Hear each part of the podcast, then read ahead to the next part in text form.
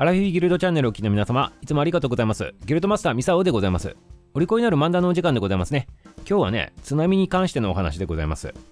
津波というと皆様記憶に新しいのがにせんじゅういちねんの さんてんいちいち でございますね。はい、この津波なんでございますけど、この さんてんいちいち があの起きた後に津波のね、あのこう恐ろしさと、あと津波に備えるというね、そういったね、あのこう目的で津波の日を作ろうと、そういう風になったわけでございますね。でこれがね、国際デーになったという話でございます。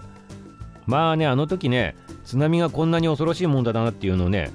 テレビで見てやっと知ったという人も多いかなと思うんでございますけど、まあ、あれを教訓としてね、世界中にこのね、恐ろしさと、でそれに備えてね、ちゃんとね、準備しましょうよと、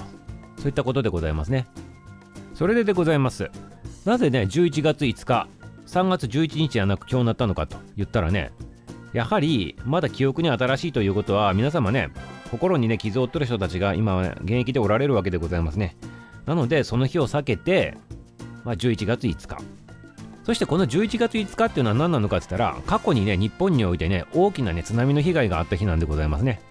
これ遡ってもらって、江戸時代後期でございます。まあ、安政の時代だと、安政の大国っていうね、歴史で習ったと思うんでございますが、あの時代の時に安政南海地震っていうのがね、発生してね、紀伊半島とかね、四国などをね、津波が襲ったということなんでございますね。でこの時に逸話があるんでございまして、正義の味方が現れたんでございます。どういう話なのかって言ったら、これ実話なんでございますけど、津波がこう起きてきた時にね、波が来ると言った時に、そこのね、村人のね、一人がね、自らこう収集したね、こう稲でございますね、稲村に、ね、火をつけてね、あのこう波が来るぞって言って警告をね、発してね、みんなを避難させてくれたそうでございます。そして村民の命をね、この方が救ったということで、でさらにでございますね、被災した後でございます、そこのね、土地の復興にもね、あのすごく尽力したというね、そんなね、実話があってね、これが後にね、お話になって出て登場してくるわけでございます。そして教科書にも載った話でございまして、稲村の日っていうね、そんなね、あの話にもなったと。でこれをね、記念してというか、この日を世界津波の日に当てたと、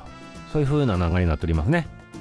はい、ということでございまして、まあ津波のお話なんでございますけど、これちょっと津波に関するお話で、ちょっとびっくりするね、お話があるんでございますので、ちょっと豆知識としてね、皆様ね、ちょっとね、覚えておいてくださいませね。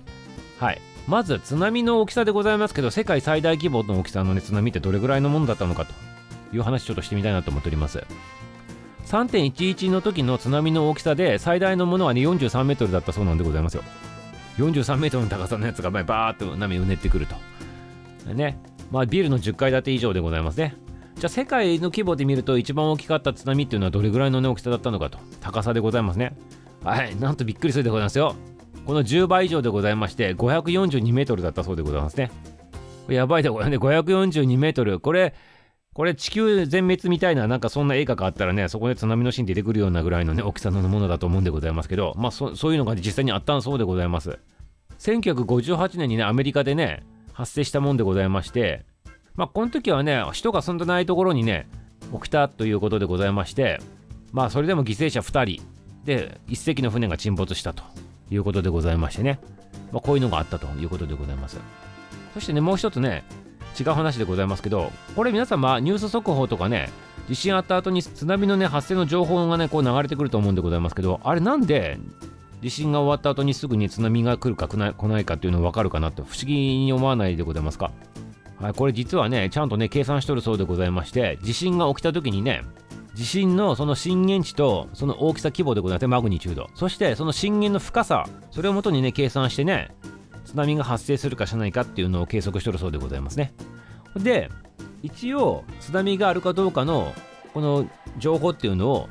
さんぷんいないにはこう出しましょうよというね、そんなね、ことで一生懸命やっとるそうでございますね。例えばの話でございますよ、まあ、震源地がね、海底だとすると、そしてそれがね、深さがね、はちじゅっキロよりもね、深い、そしてさらにマグニチュードろくの未満であった場合は、津波は発生しなかったり、もしくは起きたとしても小規模にとどまりますよと、これが基準だそうでございましてね。だから海底で起きてはちじゅっキロよりも浅いところでマグニチュードろく以上だとすると、津波の発生の確率が高いっていうことになるわけでございますね。まあ、そういった形でね、計算してね、パッと私たちのところにね、ニュースとして飛び込んでくるということでございますからね。はい、ということでございまして、皆様今日はね、世界の津波の日ということでございまして、まあ、津波だけじゃなく、まあ、日本に住んどったらね、いろんなね自然災害あるでございますからね、これを機会にねもう一回意識を高めていただいて準備しとくと、そういったねあの日にねしていただければよろしいかなというふうに思っておりますね。はい、ということで今日のお話終了でございます。明日も楽しみにしとってくださいませ。終わりでございます。